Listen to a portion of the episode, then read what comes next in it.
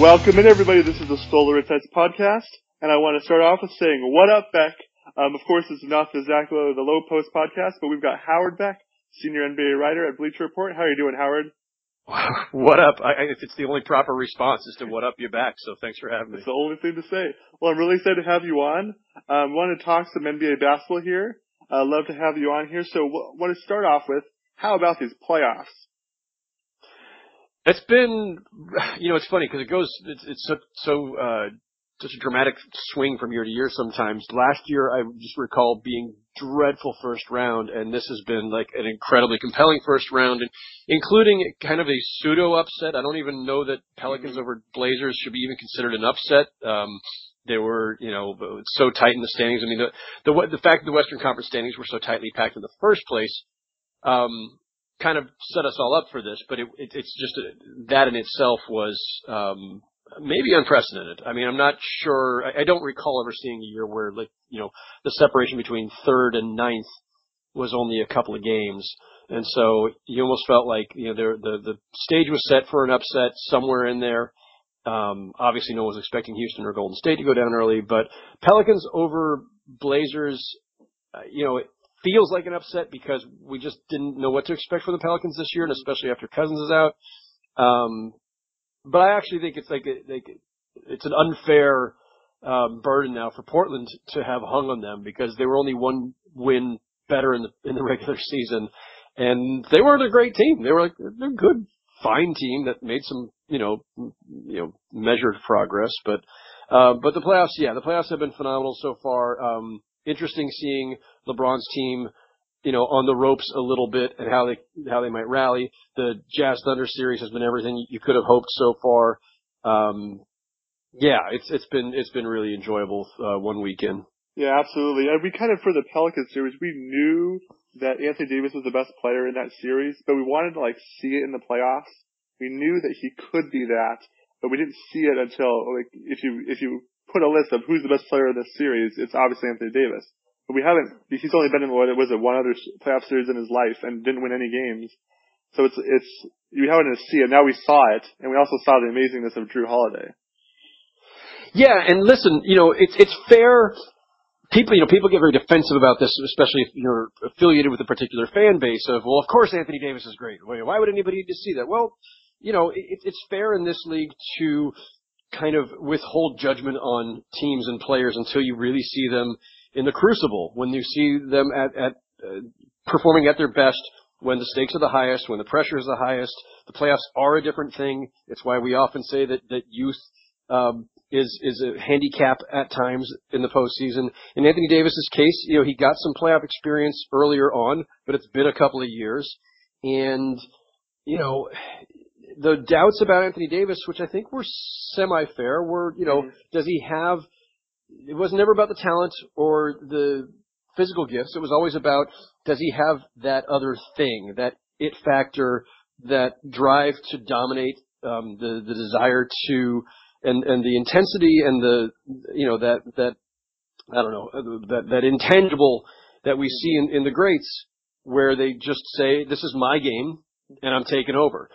And sometimes it's harder to see too with, with some of the bigs because you got to get the ball to them. It's not the same as what, you know, if Russell Westbrook wants to take over, well, the ball's already in his hands and he's going to go driving into a crowd whenever he feels like it. Um, someone's got to get the ball to Anthony Davis. So, uh, so the, the, the, the doubts or the, the wonder w- was fair. And with Jrue Holiday was, you know, it's always just about can the guy stay healthy long enough? Mm-hmm. We knew he was a really good player, but I, I feel like he has reached another level and it's been phenomenal to see, especially after everything he's gone through personally mm-hmm. as well as professionally with the injuries. Yeah. So um, all of a sudden, the answer to well, you know, who's Anthony Davis's co-star? Well, then they go and get Cousins to, to be that guy. Well, no, it's it's Jrue Holiday. Like mm-hmm. that's your one-two punch, and that's actually the more logical one-two punch. It's more sense. Um, I think the better fitting one, frankly. And, and then, you know, Mirotic has worked out really well there and Rondo has nine lives and, and he's, you know, suddenly an impact player again. Um, all of that has been fascinating to watch with, with New Orleans, especially for a team that started out the season with doubts about whether, you know, this gamble with Cousins would work and how that would play out long term for its first full season. and with everybody wondering, you know, hey, if they miss the playoffs or if they're a first round out, does everyone get fired from the front office down through the coaching staff? And now all of a sudden we're looking at, you know, they're in the second round and the Warriors are still not whole. Um, and the Warriors aren't actually even in the second round yet, although I think we all assume they will be. So Man- Ginobili rising from the dead to win a game, I, they, they would be. So yeah, um, yeah, speaking definitely. of nine lives. Speaking of nine lives, exactly. So I guess we'll just talk the Blazers now. I was wondering, what do you think the Blazers go from here? Do they trade McCollum or Lillard? Um, do they, uh, they I don't think they're going to probably re-sign Nurkic if he's going to be paid a lot. Yeah, they're in a really tough spot. I mean, they, they've boxed themselves in, obviously, with all the the, the big contracts. Mm-hmm. Um, and even if they hadn't, I I just think that you know teams, you you go, you know, you you you go on a run, you you have your breakthrough moment, um, you make a playoffs, you you make the second round of a playoffs, you fall back, you make another playoffs, you you know you you get out in the first round again. Um, teams sometimes just kind of plateau, Mm-hmm. and and sometimes even if you think like you've got the right pieces, if but you just can't break through, and it's a combination of chemistry and payroll and it, it's all these different things that go into it. And sometimes you just need to, to shake it up and try something different. And I feel like Portland may have finally hit that that that spot.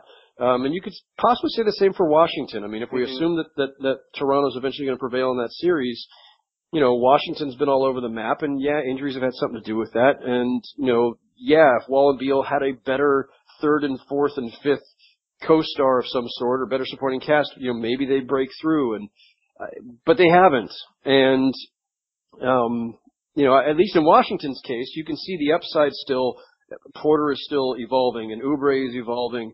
I don't, I don't know where Portland's internal growth comes from. Mm-hmm. Um, you know, it, it's it's not going to come from you know Evan Turner and uh, you know uh, and Aminu. I mean, it's Nope. um, and so and, and yeah, now they've got you know they made a a, a play uh, with with Nurkic last year to try to find that that front court anchor to balance out the lineup.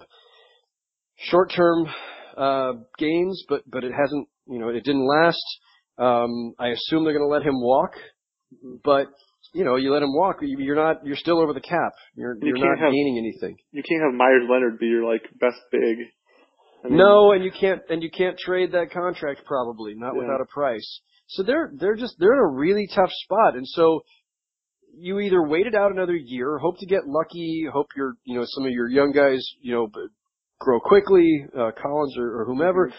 Maybe maybe you do get that internal growth. Um but in the meantime, you know, you're going to burn another year of of McCollum and Lillard. Um those guys are too good to just be a team that's going to you know, make the playoffs as a lower seed, which they probably will be again. I mean, that's the part of the thing, part of the case here too, is, which is what I mean about them, uh, having an unfair burden. They were a third seed by, by, by virtue of a single win. And, um, they're really more of a lower seed in a normal year. And the fact is, San Antonio underachieved because it didn't have Kawhi Leonard. The Thunder underachieved for all sorts of reasons, I suppose. Um, well, well, yeah, and those pieces just didn't fit as well as they hoped, obviously, and, and Carmelo is is fading quickly. But I mean, that should have been your third and fourth seeds in the West, Mhm. right? Portland should have been no better than sixth yeah. or fifth. Um, so um, I don't know that, that you can truly say that they made some big leap this year. I feel like they are they are kind of flatlining.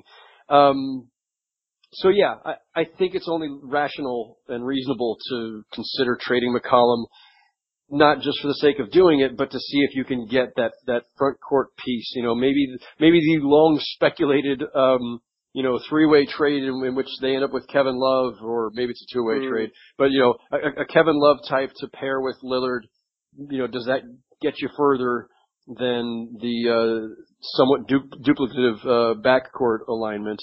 Um, I don't know. I, I got to assume that everything will be on the table now that they are uh, out again and, and in stunning fashion. So you're assuming McCollum traded over Lillard?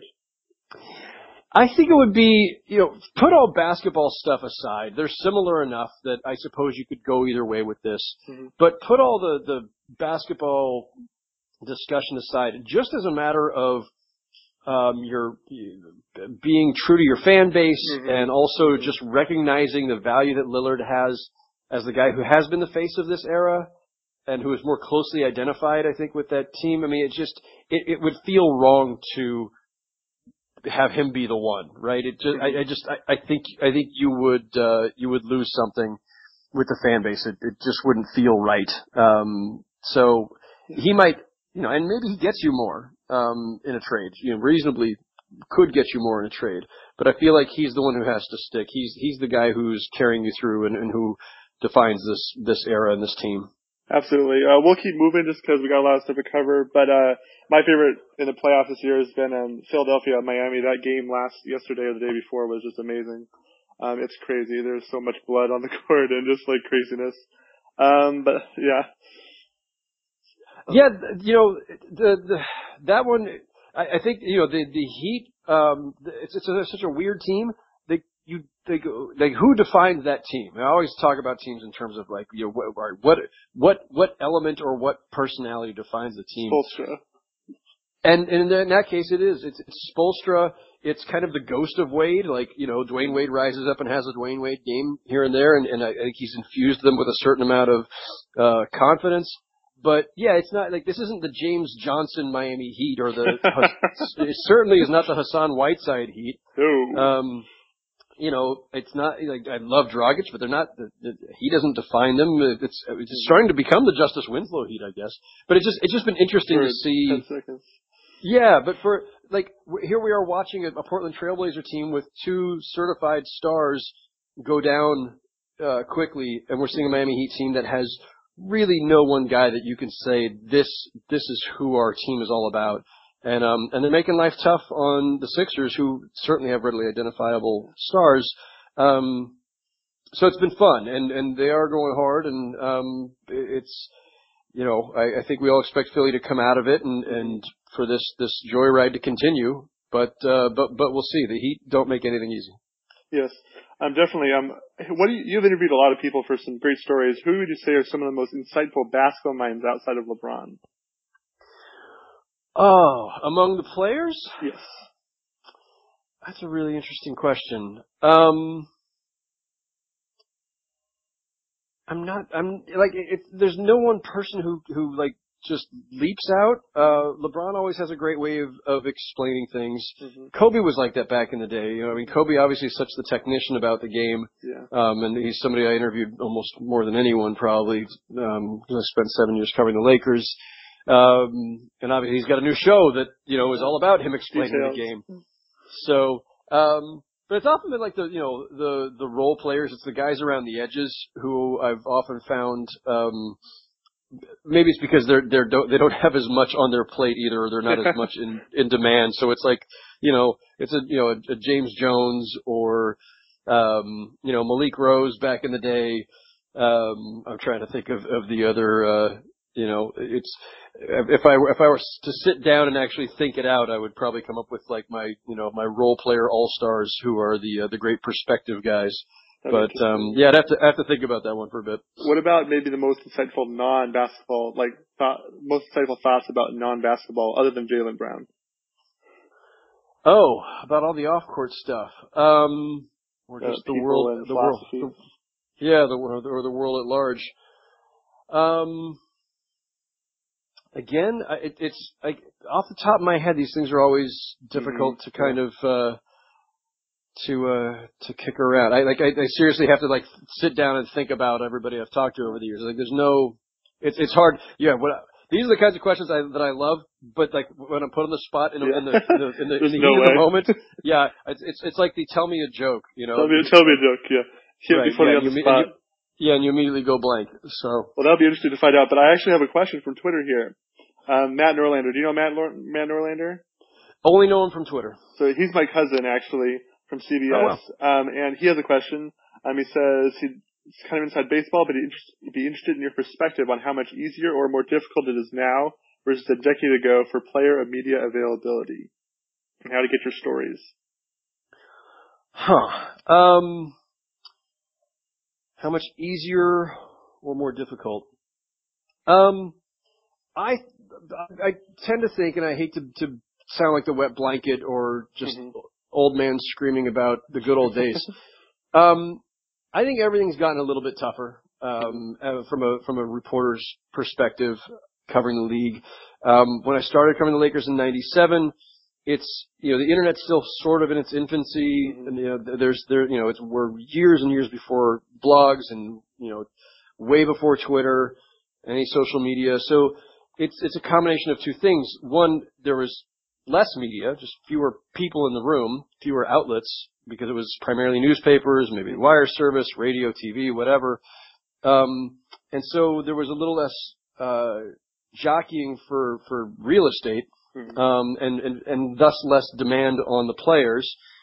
But also, I think social media has, you know, made players even more hyper aware than they already were of, of what they say, what they do, spin, um, crafting of image, even just the, the, the way we talk about brand. When I first started covering the league, players weren't consumed with or even concerned with their brand. Jordan certainly was, but it wasn't a universal thing, and you didn't hear guys talk about my brand.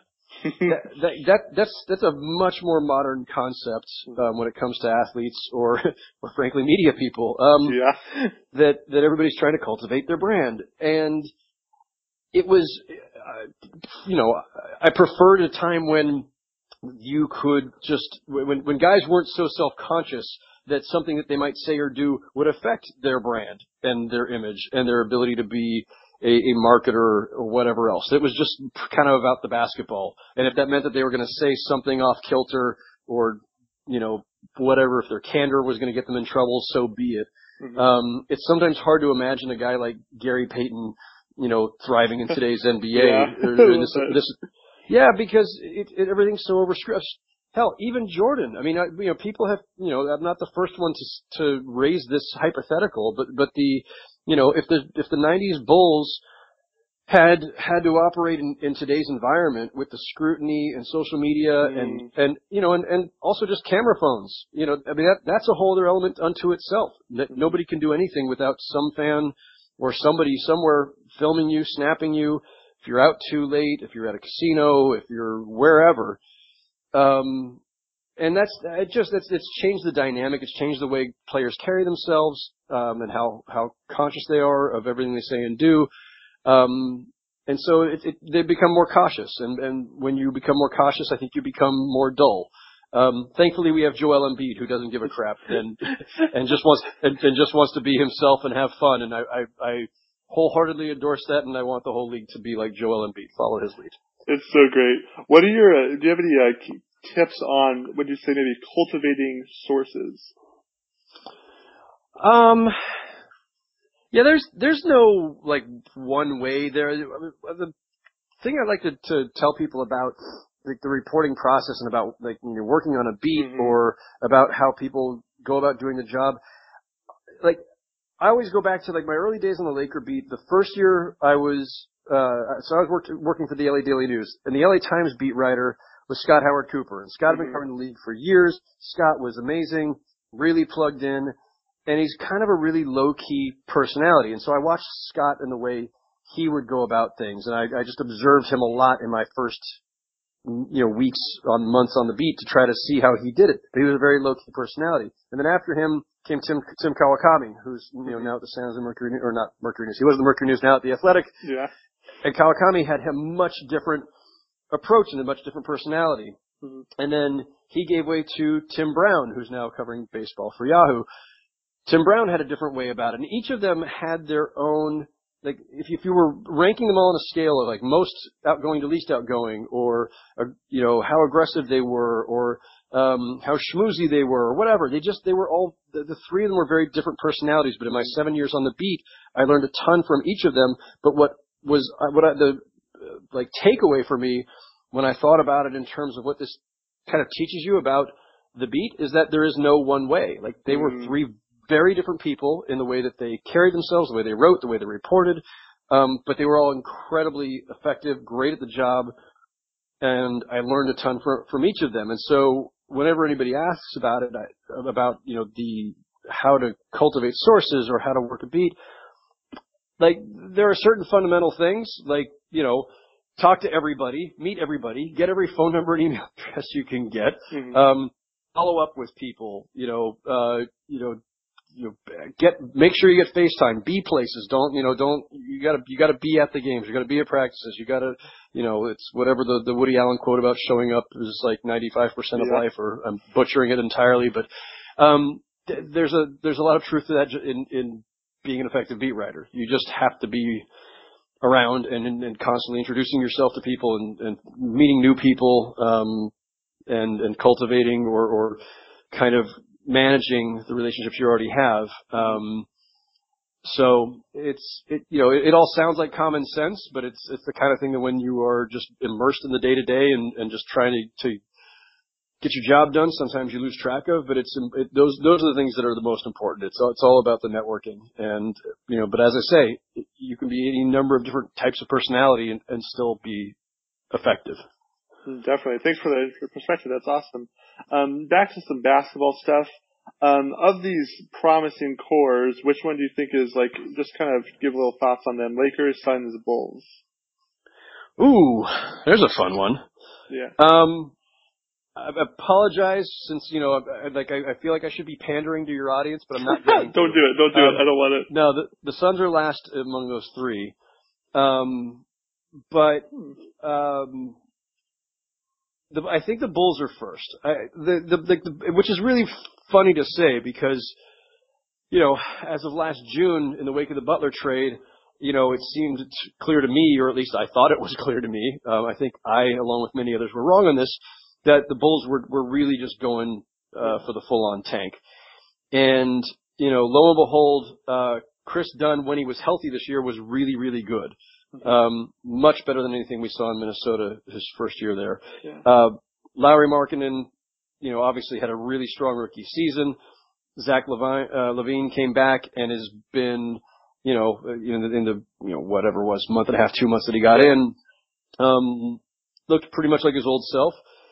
Um, they've got some, some decent pieces and they've got some flexibility and, um, you know, I, I, I, I want to say I like what they have. I don't, you know, I mean, I'll- I'll- obviously with all three of these teams, there, there are a lot of flaws and a lot of, uh, moves yet to come. But I feel like the Bulls have the best head start, put it that way. Um, the Lakers, you know, uh, you know, Ball looks like essentially what we thought he would be, which is pretty good.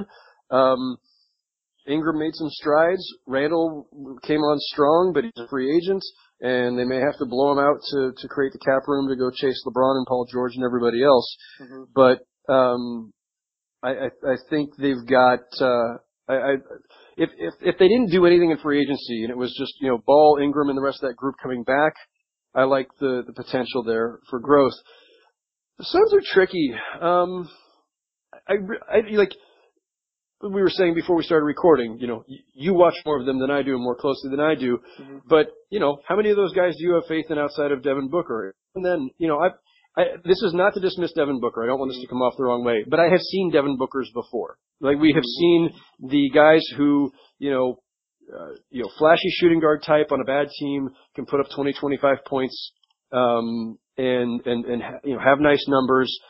And then it doesn't necessarily translate when a team, you know, finally starts to fill in around them. Um, sometimes, sometimes it's, it's hard to judge in, in that kind of context. So I'm not, I'm not sure of Booker yet. Is he a good scorer who, I mean, is he truly going to be a, a number one on a playoff team at some point? Or is he a complementary scorer, uh, who'd be best to be paired with, you know, a superstar like, you know, LeBron or an Anthony Davis or, uh, you know, whoever it might be.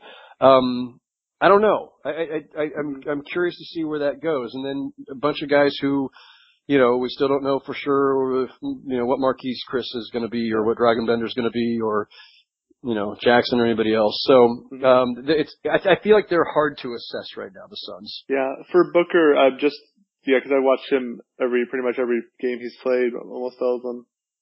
It's for me, for him, it's the intangibles that he brings, the leadership for someone so young. Um, the uh, he his defense up amped up this last year to below average. I mean, he's got to be better than Harden at this point. Um, in terms of effort, which is I guess that's not hard to do, but um, although, although Harden was also better this year a little bit, um, his passing is continues to get better. I I was actually on the for a while for most of the season I was on the the mark that he would be the second best player on a championship team. and other people tried to convince me, non-Suns people, I was actually, it was, it was surprising to me that some other people tried to convince me he was the best player on a championship team, which I'm not completely sold on. Um, but he's very good. Jackson certainly got better. I think Jackson's going to be just far and away better than people think. I was always a Jackson guy. I'm out on Chriss pretty much. I'm in on Bender. Um, and they, the rest of the players are whatever. But the thing is really about the, uh, getting, say you get Doncic and say you can overpay for Capela or you trade a bunch for a uh, Kawhi if he's available, which I doubt. There's something there. Um, and I think Booker's gonna be just a lot better with people around him because it's just he's getting double team, triple teamed almost every single play, and he's still putting up 25. And the, his uh, legend, not the legendary, the uh, historic numbers he's putting up for for people his age. It's usually only Carmelo, Kobe, LeBron, and Durant. Those people are the only people in his uh, tier. Yeah, and those are all really promising signs. And, and to your point, like I do, his steadiness, um, his I, I think he's got the right personality for it. Mm-hmm. Um, and you know, it, it's it's un, it's it's it's unfortunate that we that that um, he's on a team that's had so much instability around him, whether it's the mm-hmm. roster or the coaching, yeah. because I, I, I do feel like it's hard to get a, a good beat on that. But he's handled it all very well. And again, that, that, those are all good signs. So, you know, um, we'll see what they do coaching wise and who else they can bring in. If, you know, it's always hard to know with a young team when's the right time to try to like, all right, go make a couple of big it's now. free agent spends. yeah. I know, they don't have any reason to take anymore. No, you you got to, and and that's the thing is like uh with a guy like like Devin Booker sitting there, you also don't want to wait too long and have him just sour on the franchise. Like he, mm-hmm. at some point, you know, he, he's not going to, you know, it's not it's not incumbent upon him to be patient forever either yeah. for you to get the right guys around him. I mean, from his quotes at the end of the season, and the exit interviews, it's oh, it's time right now. I mean, you yeah. have the pieces, yeah. you you have all the assets. You can throw Warren and whoever, Warren, Chriss, and two firsts, and see what you can get. Um, one, I mean, people are people do their crazy ESPN trade machine trades and the people are like, "Hey, go get Lillard, Kemba, or John Wall." It's like, uh, maybe not, but we'll see. like if you get Ayton and Lillard, like you have something. I doubt that's going to happen. Or if you get Kawhi and Ayton, like or Kawhi and Doncic, like there's something there. But I'm not thinking that any of those are necessarily probable. Yeah, Kawhi, you know, Kawhi's a tough one. We don't, you know, no one knows if he's truly going to be available. If he is available, there's going to be teams with, you know, obviously some really attractive packages they can put together, starting with Boston and um, we'll see what that competition looks like. But do um, think, yeah, do you think Boston has more to offer than the Suns now? Since because they're not going to like trade Hayward, they're not going to trade like Kyrie. Do they have, still well, have enough? I, I I think if you I think you build a trade around you know we're off in, in hypothetical world mm-hmm, now, absolutely. but I mean I, I you know I can only guess, but if if you're going to offer Jaylen Brown or Jayson Tatum plus you know some other pieces and a pick or two, I mean they still the Celtics still have have you know, picks to spare too. Um, I mean, if a starting point to a Celtics package is is one of those two young wings, mm-hmm. you're already in really great shape. Yeah. Um, and, and you're already ahead of just about everybody else. If you're willing to trade one of those two guys, which you kind of have to be because, yeah. you know, you, uh, first of all, no, no one's going to make a trade without those guys. The Spurs aren't going to acquire or not going to send out Kawhi without getting back one, one of those two, Brown or, or Tatum. And then, um, if you're the Celtics, you don't have enough you know, you know enough minutes for everybody anyway. So yeah. um, you, you've got so now you if you've got Kyrie, Gordon Hayward, Al Horford, Kawhi, and then whichever the, which, and whichever of the two that you didn't trade still there. Brown's still there, and you traded Tatum. I mean, I, you're you're in pretty great shape. But uh, you know, I was saying this to somebody earlier today. That all is, is is predicated on the idea that Kawhi Leonard is still Kawhi Leonard. Like we haven't seen him on a court in a while and he's got to be healthy, and you have to see whether or not he, you know, like what what's his state of mind because there's so much mystery about this rift with the Spurs and what's going on. You got to do your due diligence to make sure that that you know he's, you know, that he, that he, he's. Uh, I don't know, locked in again uh, because like this whole episode has been really strange, and I feel like it's it reflects more on him than the Spurs right now, and so you got to make sure that that you know you're you're getting uh, you know, the right version of Kawhi. And for any the medical side, the Suns are the best team to try to do that. And the medical side, also this this kind of shines a light to how important Tim Duncan was because nothing has happened for 20 years, and then he's gone, and then whoa. That's a, I don't know, you know, I, I tend to think that whatever's going on with Kawhi and the Spurs would have been happening regardless of who's there. Yeah. But um, but it, it, it does show you the value of having a, a really low maintenance superstar, which is what we thought Kawhi Leonard was. But Yeah. um, you know, I, I I still believe that he, you know, this thing gets resolved. Whatever's going on when the season ends, they'll all get together. They'll figure it out, and he'll stay. I mean, I, I'll still be more surprised if he's moved than not. Same here. Well, thank you so much, Howard, for coming on. This was great. We got some different perspective on a bunch of different topics. I really enjoyed it. Do you have anything to plug? Do you have anything coming up here?